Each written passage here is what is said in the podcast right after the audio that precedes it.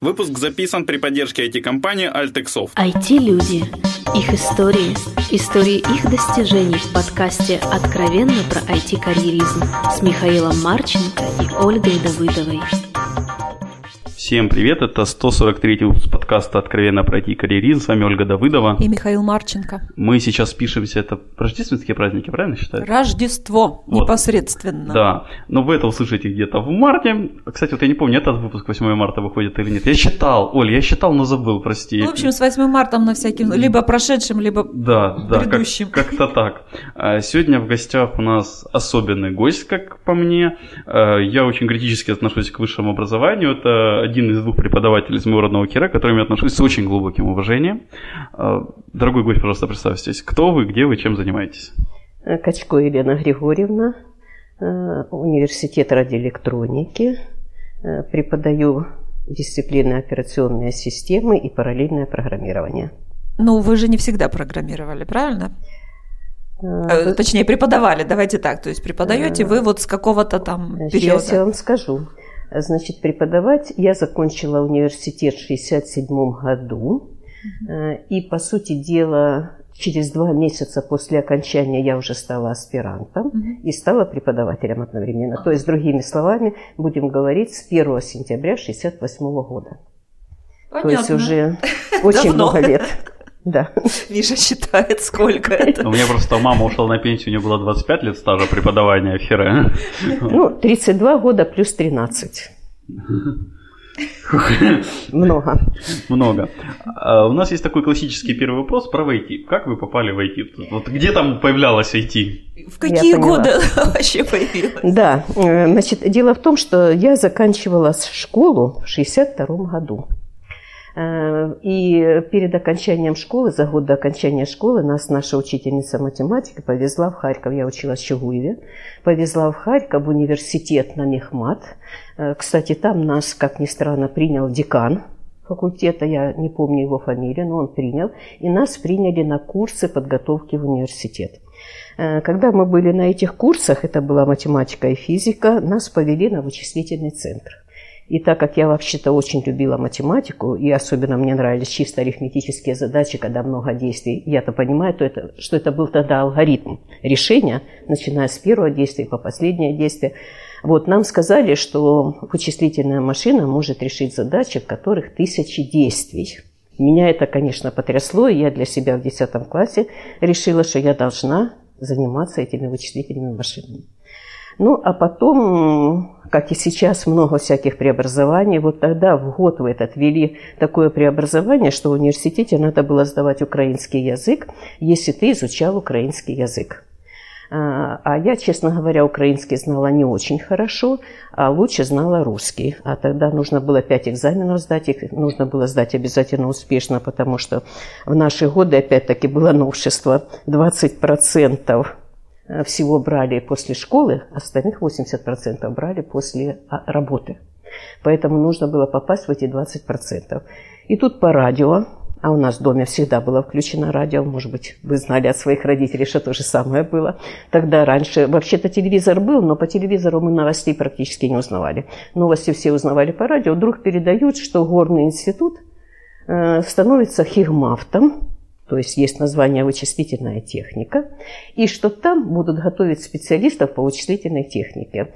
Э, сразу же я поехала, узнала, нужно ли там сдавать украинский язык. Мне сказали, что можно русский, и я документы подала в Хигмафт.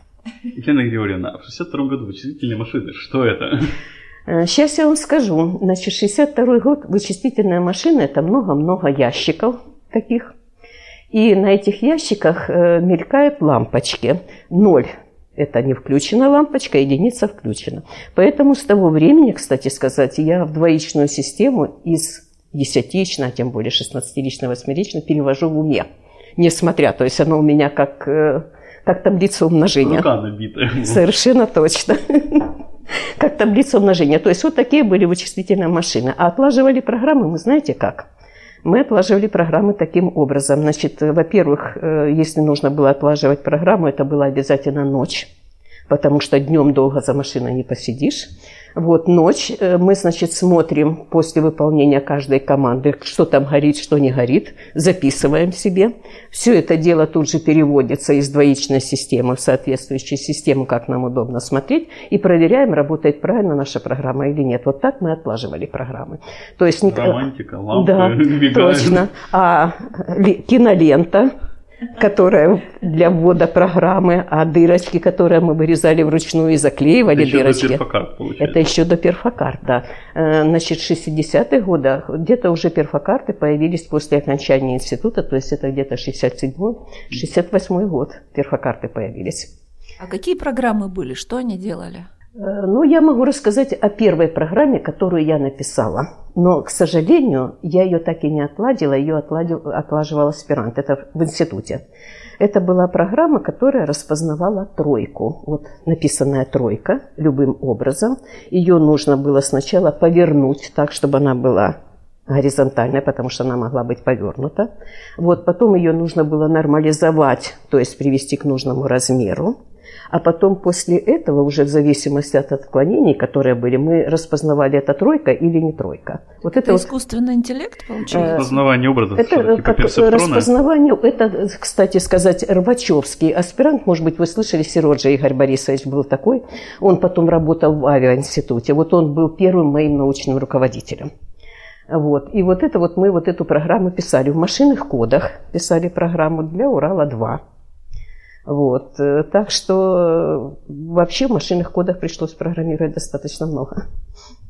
А я это часто слышал, но я все равно не представляю, что такое программировать в машинных кодах. Это ж ну, 0.1 по идее и все. А, или... Нет, не совсем 0.1. Там команды были в 16-ричная цифра. По-моему, 41 было сложение. Но это... А, кстати, я у вас ассемблер не преподавала? Ассемблер у нас, по-моему, Шергин преподавал. Э, понятно. Э, дело в том, что ассемблер – это, по сути дела, машинное программирование, только вместо конкретных э, адресов задаются их, будем говорить, там А плюс 5 и так далее. А вместо конкретных кодов команд задаются их мнемокоды. То есть, по сути, ассемблер и машинный код – это то же самое, но ты каждую операцию программируешь. То есть, тебе нужно, например, вычислить АХ плюс Б – это две операции, а умножить на Х и прибавить Б. Елена Григорьевна, я просто заканчивал ИСПОР, и я просто представляю, что как сейчас делать распознавание, там, имея Java, готовый либо с распознаванием образов, с нормальным дебаггером, где ты можешь именно вот а сколько заняло? Я, я просто не могу себе представить, сколько могло занять времени. Трудоемкость вот этого. Э, человека лет? Нет, не человека лет. Это было в течение четвертого курса. Это я на четвертом курсе делала эту программу. Мы делали Курсовая ее... работа такая, да? Это была, да, можно сказать, научная работа. Она не совсем была курсовая. Курсовые тогда у нас, кстати сказать, программирование, между прочим, преподавалось очень мало. Почему? Потому что, ну, кроме машинного языка, тогда никаких языков не было. Появился, только появился язык алгол. Нам его программ... преподавали, но не было компилятора Солгола. Вот, и поэтому э, мы его чисто теоретически изучили. Ну, а вы сами знаете, что такое программирование выучить чисто теоретически. Это, по сути дела, ничто. Вот. Э, я не могу сказать, что очень долго, но дело в том, что, кстати сказать, вот интересно такое, такое наблюдение. Э, мне в институте преподавали теормех и сопромат. Ну, это предметы остались из предыдущего горного института. Так вот, оказывается, теорнех и сопромат в этом плане очень много помог. В сопромате мы изучали балки и нахождение центра тяжести. А для того, чтобы фигуру нормализовать, нужно знать нахождение центра тяжести. Вот, вот благодаря этому, это, кстати сказать, даже вот этот аспирант, который учился, э, который тогда э, руководил моей работой, он этого не знал, потому что у них эти предметы не преподавали. А мы это знали, потому что нам преподавали балки, там она где-то закреплена, эта балка, ее нужно было рассчитать, там где-то какие нагрузки и так далее. Это нам очень помогло. Это, как всегда, стыковка наука на самое... Совершенно точно, да, да, да. То есть неожиданно абсолютно. А вот такая вот ситуация. И мы эту программу написали ну, вот, в течение учебного года. Но я же говорю, мы ее, к сожалению, не отлаживали. То есть получил, она так теоретически была работающей, но получилась ли она работающей или нет, потому что нас, как студентов, к компьютеру не допускали, чтобы мы могли сами отлаживать. Чтобы не поломали. Можно сказать и так. Времени было машинного, оно было очень дорогим, и только аспирантам. Вот когда я стала аспиранткой, мне его давали уже время, ночи. Вот. А чему вас учили в университете в то время? То есть, ну, термеха с Сейчас я скажу, да. Кроме вот этих, во-первых, первое, это у нас, конечно, на первом курсе я пришла, у нас математику преподавал э, профессор Левин Борис Яковлевич. Это вообще легендарный человек. Он был из университета обычного. Ну, такого преподавателя э, в жизни у меня больше не встретилось. То есть совершенно необыкновенно влюбленно в свое дело абсолютно. Значит, он нам преподавал математику очень хорошо, и более того, я скажу такую вещь. Вот у нас первая лекция была в 424 аудитории, Миша, знаете, да, это аудитория, большая физическая, четвертый а, этаж. В смысле, в, на универе? В, ну, в Хире. А, в Хире, все, я ну, понял, я да, да, в Хире да, учила. В Хире уже преподавал Левин уже в Хире преподавал Левин. Ну, его пригласили с университета, потому что название, наше название было «Математические приборы и устройства». Видимо, решили, что раз математические приборы, то, значит, должен быть соответствующий преподаватель. И вот его пригласили в университет. Э, так вот, я когда сейчас захожу в эту аудиторию, когда у меня там занятия, у меня, верите, у меня сердце стук, стук, стук, стук. То есть вот э, настолько эмоционально он был для меня, э, будем говорить, великим человеком. Вот такая вот ситуация. Так вот, что преподавали, кроме прекрасной математики совершенно? Ну, естественно, вот эти общие дисциплины физика и так далее. Дальше, кроме этого и общих предметов по, по вычислительной технике, значит, нам преподавали, естественно, э, предмет такой, как вычислительные машины. И там мы изучали устройство памяти. И, кстати, в лабораторных мы там по вот этим простыням полностью прогоняли импульсы, как они проходят. То есть мы понимали, как устроена память. Ирина Григорьевна, простите, Оль, помнишь, нам рассказывали про малое понимание железа в Москве в параллельсе? Да, да, да. Мы просто записывали для вот. нас это недавно ага. было, а там как раз жаловали, что сейчас студенты неплохо понимают вообще, что там внутри. А у нас был, во-первых, был курс импульсной техники неплохой. И вот, вот эти вот все вещи, потом вот эти тогда ну, транзисторы только появились, и, по сути дела, вот эти вот все курсы были. И мы рисовали всякие диаграммы, как проходят э, там вот эти вот все импульсы в компьютере. Э, значит, если это был процессор сам, то как выполняется это сложение, за счет чего вот эта параллельная параллелизация, одновременное сложение всех битов, как этот перенос переносится. Вот эти вот все вещи нам преподавали, и мы их все, как говорится, разбирали то, на лабораторных То есть, получается, работах. вы именно создавали ту магию, которой вот они сейчас пользуются, неосознанно просто. Совершенно правильно. И а вы тоже, кстати, Оля, неосознанно пользуетесь. А нам это устройство все, как говорится, читалось. Это раз. А что касается самого программирования, то нам тогда дали основы машинного языка, и я же говорю, язык алгол.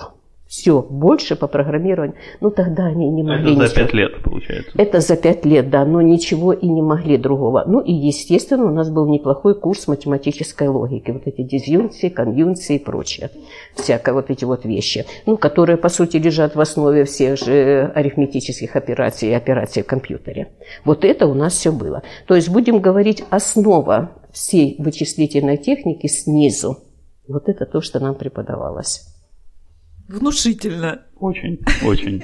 Э, Елена Григорьевна, а дальше вот в аспирантура а работать? дальше, значит, аспирантура. Ну, э, аспирантуре я занималась, опять-таки, теоретической кибернетикой, но уже в другом плане.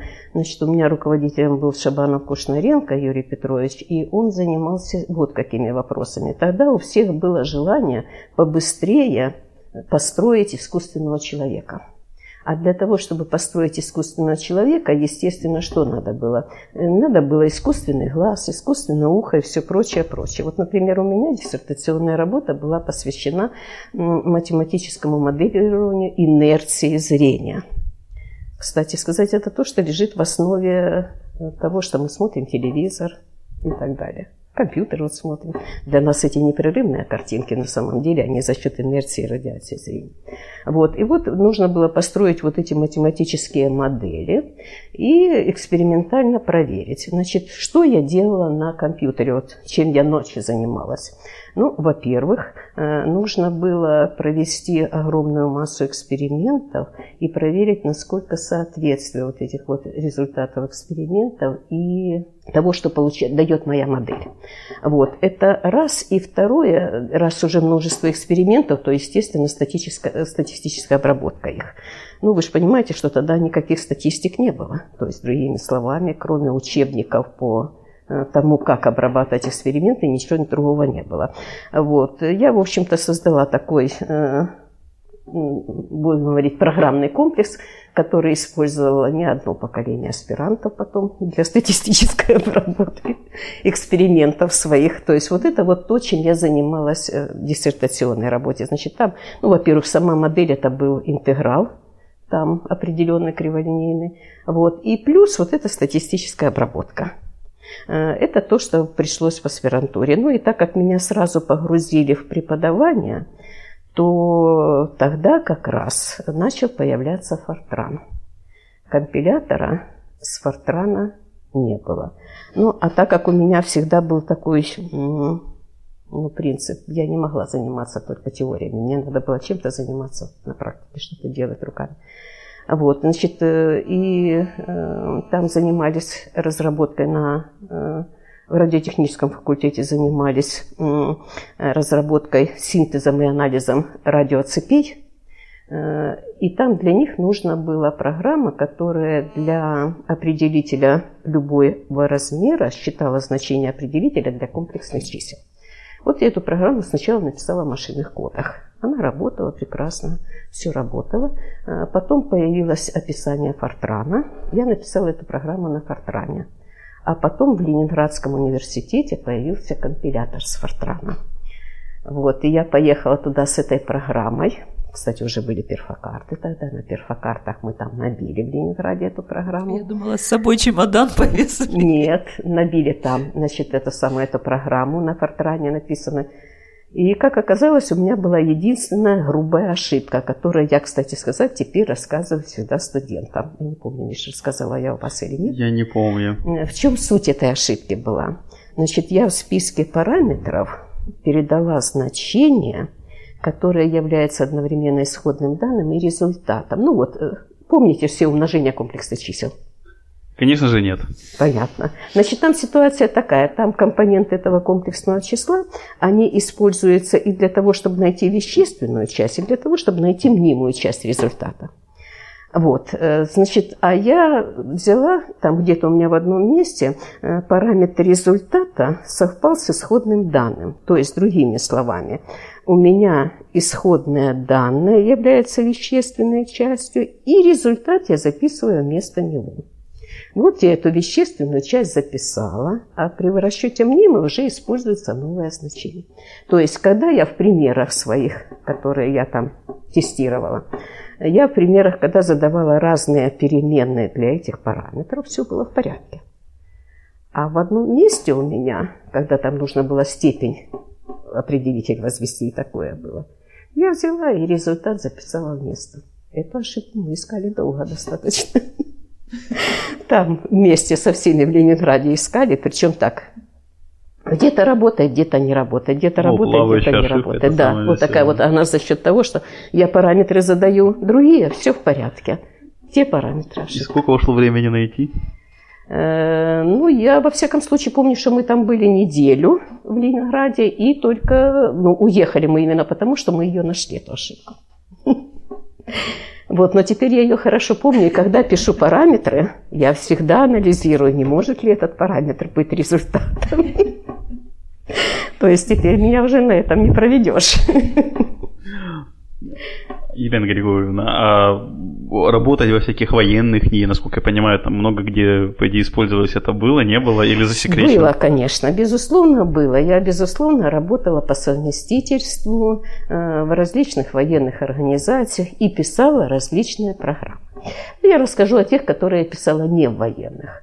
Значит, дело в том, что где-то, где-то, где-то, где-то по-моему, в конце 80-х годов начали, может быть, вы слышали, был у нас, в общем, Советский Союз решил создать свой ряд компьютеров. Мол, сколько мы будем отставать от Америки, надо создать свой ряд. И вот для этого ряда решили использовать полностью отечественное программное обеспечение. И на мою долю выпал блок лексического анализа. Ну, во всяком случае, я этот блок лексического анализа написала полностью. Там использовались конечные автоматы. Кстати, я у вас в курсе СПО преподавала транслятор. И я, по сути дела, этот блок лексического анализа, который я тогда разработала, по сути, вам и рассказывала. То есть это была реальная разработка. Но, к сожалению, сначала, по-моему, мысли о создании отечественных компьютеров умерла, потом сам Советский Союз, к сожалению, распался. И поэтому, насколько я поняла, эта работа осталась только в таком плане. Э, вот. И второе, вот мы начали, кстати сказать, на военном заводе. Э, это начинало работать то, что сейчас превратился Институт информационных технологий. Вот. Э, значит, это создание систем защиты. Значит, начиналось это с таких систем, ну а потом это переросло в системы защиты банков, и оно, конечно, полностью открылось сейчас.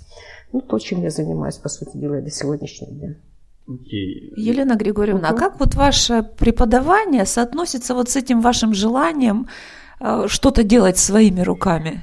А вы знаете, вот у меня такое впечатление, что если преподаватель программирования, я говорю только о программировании, не создает реальных вещей, то это не преподаватель программирования.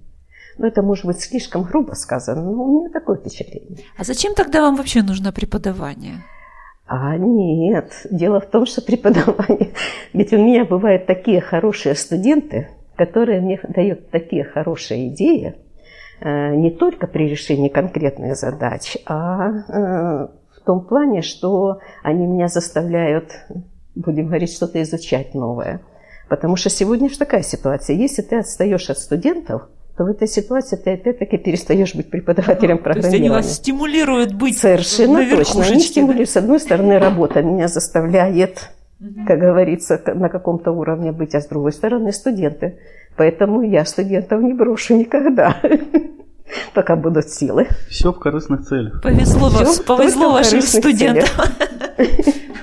Да, у меня есть очень хорошие студенты, которые... Есть, которыми вы гордитесь, да? Безусловно. Они все в программировании или э, разные? Может, в подкастах. Ну, дело в том, что мне трудно сказать, мне даже трудно, между прочим, разделить вот эти вот две профессии. То есть мне кажется, что это две, а может быть больше сторон одного и того же, но во всяком случае, что все занимаются, э, будем говорить, реализацией и использованием э, средств вычислительной техники, так это точно. Из хороших студентов моих никто отсюда не ушел.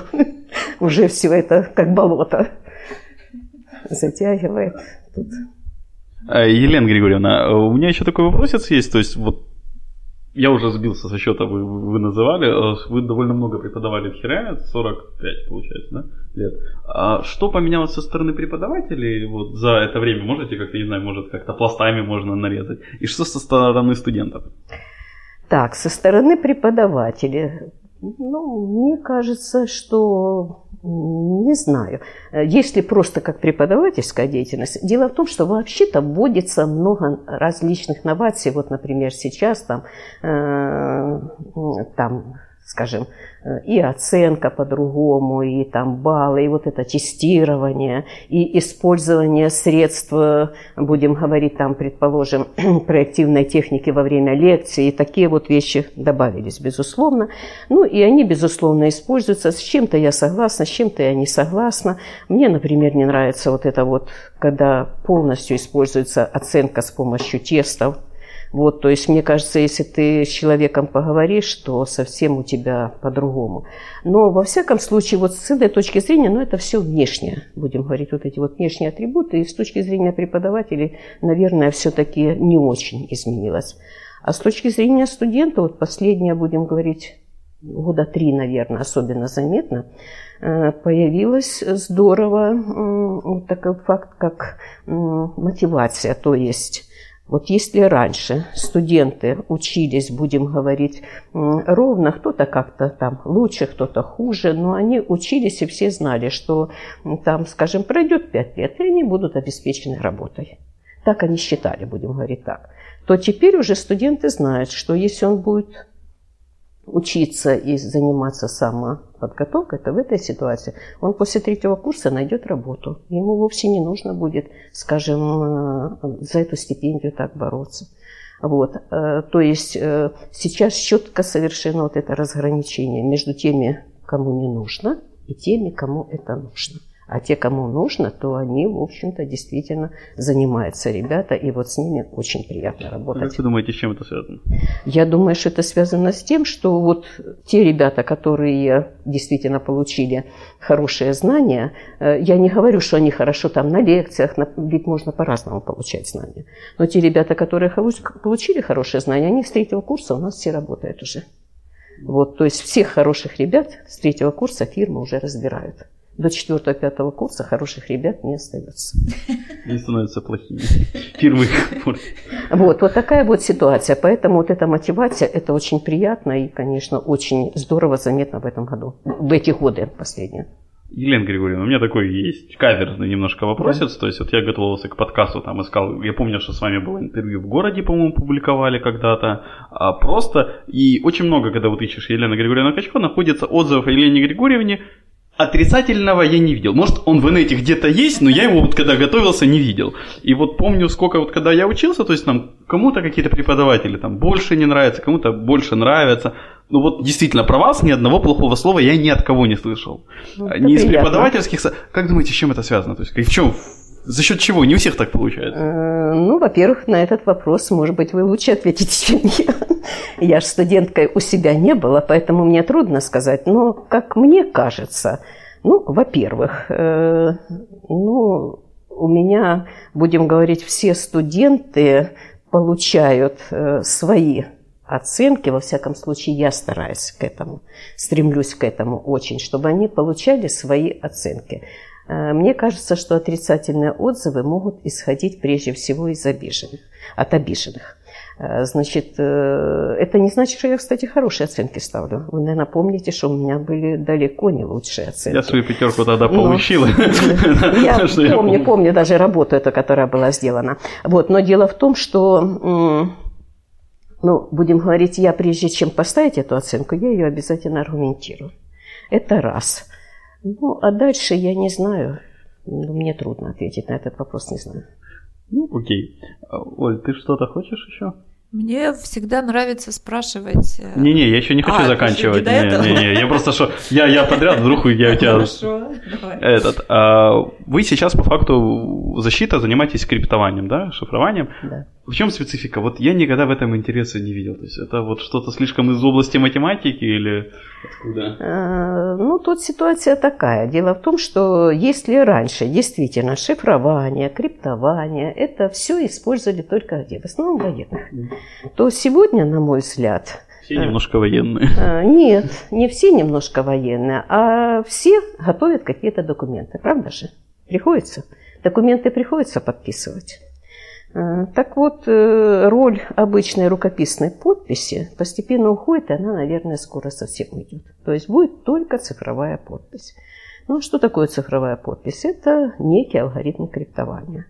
Вот. То есть, другими словами, по сути дела, мы все, когда подаем любые отчеты, вот сейчас налоговые или куда-то, мы все связаны с криптованием. Это, как говорится, почему оно нужно. А теперь в чем специфика? Ну, вы же понимаете, что если делается какой-то замок, то всегда найдутся те, которые делают отмычки к замкам. Это понятное дело.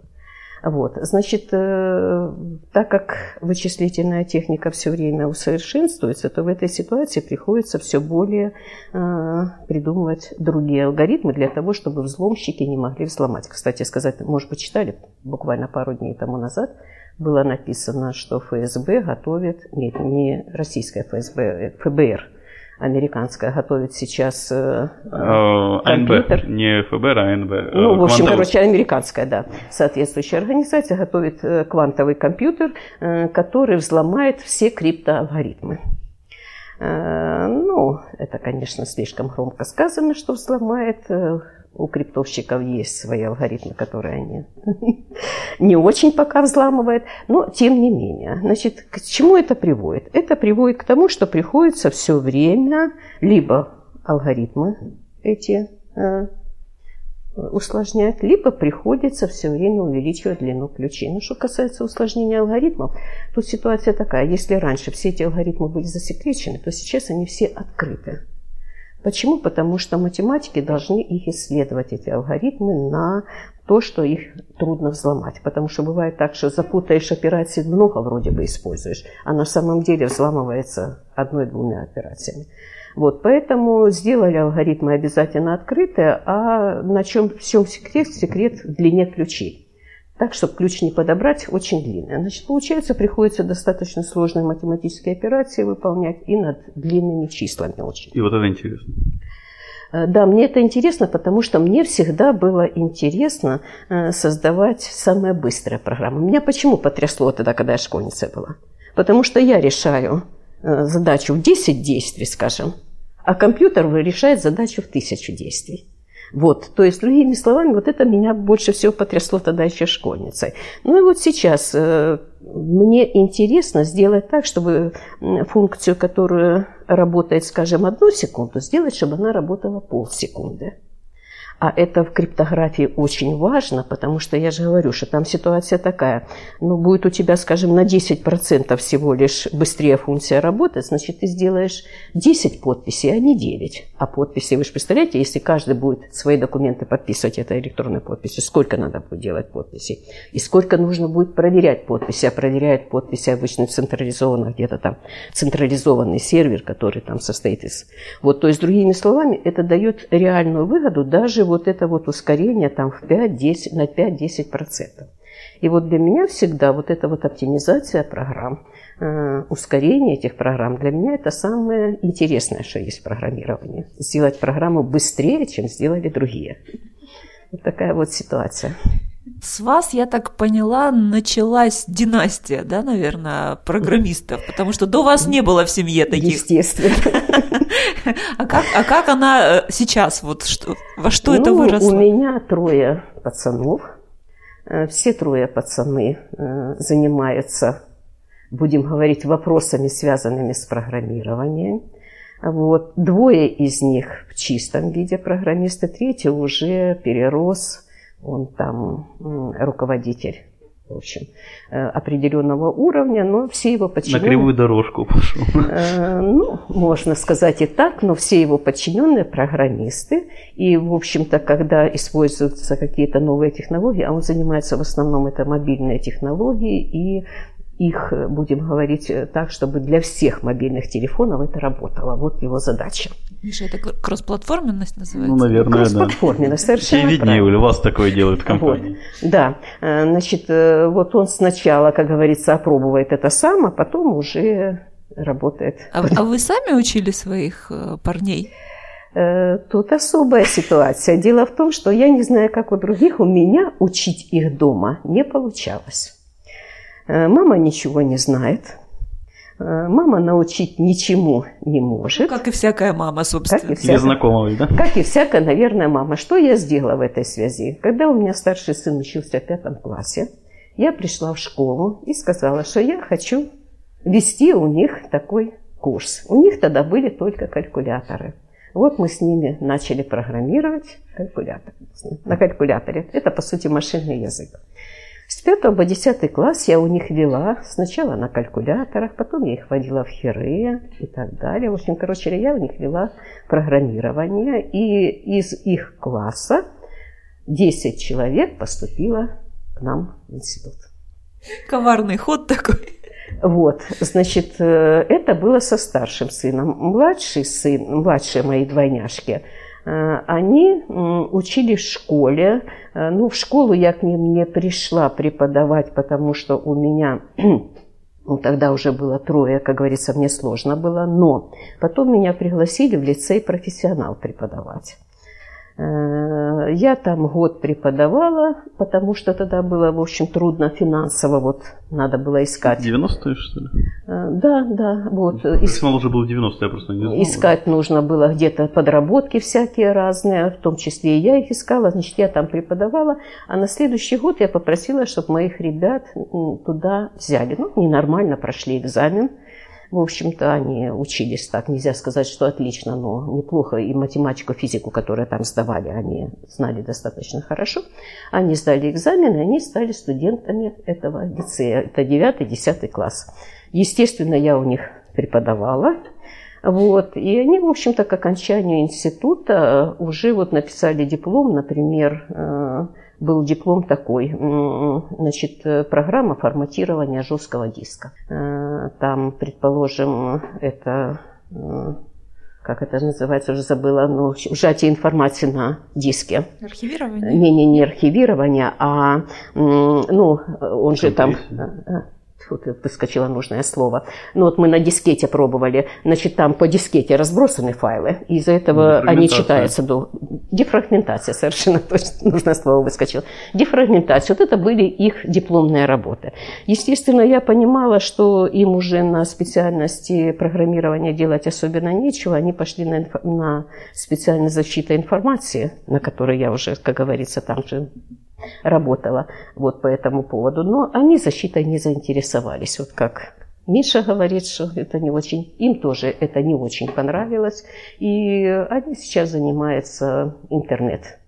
Интернет, ну, то, что мобильными. Поль, те, то, чем пользуются да, все, то, то, чем можно похвастаться вот, перед во друзьями. Во всяком случае, да, во всяком случае, э, как они говорят, мы зарабатываем больше тебя. Я говорю, я Боже, это как хорошо, рада. когда дети зарабатывают больше родителей. Совершенно точно, это меня только радует. Ну, во всяком случае, такая вот ситуация. Ну, программисты все. Программист мой племянник, программист племянница. А внуки? А внуки у меня еще маленькая, у меня внучка. Только 11 лет ей. Ну, так налога уже можно писать. Э, ну, в общем, короче говоря, а внуку шесть с половиной. Ну, во всяком случае, что касается айпада, ноутбука, это он все освоил, включает сам, находит все, что ему нужно, загружает сам игры и так далее. То есть это, естественно, есть, но программированием пока мы не занимались. Какие планы дальнейшие вот у вас лично? А, написать более быструю библиотеку с использованием параллелизма. Я, кстати, сказать, курс же себе сделала параллельное программирование – Именно потому, что ну, сейчас это понятно, что это нужно, иначе как же не использовать все ядра процессора? Это имеется в виду в программировании. Ну, пока будут силы и пока будут держать в университете, буду заниматься преподаванием. Вот и то, и другое, оно идет параллельно. Ну и, конечно же, внук, внучка. Это тоже очень-очень важно. Большое спасибо, Елена Григорьевна, что пришли. У нас еще вот мой, мои последние такие две вещи. Это посоветуйте две книги нашим слушателям. Можно самые разные, на разную тему. Я поняла. Вы знаете, я вот э, этот вопрос видела и думала. Э, тут, э, что касается художественных книг, посоветовать очень сложно, потому что у всех разные вкусы, и поэтому я художественную литературу советовать не буду. Вот. Я все-таки посоветую литературу, которую, на мой взгляд, нужно прочесть тем, кто хочет стать программистом. Ну, это, во-первых, кнут искусства программирования. Все три тома? Э, да, хотя бы их просмотреть для того, чтобы знать, что там есть. Дело в том, что мы очень часто изобретаем велосипед, и для решения бывает самых разных задач, вот как я рассказала в сопромате – вот, скажем, такие вещи, как, э, ну, вот, скажем, погрешность. Вот бывает такая ситуация, когда, ну, никак ты не выскакиваешь из этого, вот погрешность вычислений такая, что ты не можешь решить задачу. А он там очень подробно разбирает, как с этим быть. То есть хотя бы посмотреть, что там есть, чтобы знать, где смотреть при необходимости. Это первое. Ну и второе, я бы все-таки, конечно, рекомендовала, может быть, уже многие прочитали книжку Стив Джобс. Айдика, которая. Да. Ну, вот у нас же айпады у всех, айфоны, наверное, практически у большинства. Вот, и надо знать о человеке, э, который, по сути дела, родил эти устройства. Понятно, спасибо. И самое последнее, пожелайте что-то хорошее нашим слушателям. Ну, вообще-то сегодня день особый, день Рождества, поэтому во-первых, я хочу пожелать, чтобы рождались новые идеи, новые желания и новые средства для их исполнения. Это первое. Второе, мы, кстати, об этом уже говорили. Вот э, мне кажется, что для счастья человека нужно, чтобы его работа приносила ему удовольствие. Вот я хочу пожелать, чтобы именно была такая ситуация, когда работа приносит удовольствие. Еще раз большое спасибо, Елена Григорьевна, что пришли, ответили на наши вопросы. Большое спасибо слушателям, что слушали нас. Все вопросы и пожелания мне на почту шами 13 собака Всем спасибо, всем пока. Пока-пока. Откровенно про IT-карьеризм с Михаилом Марченко и Ольгой Давыдовой.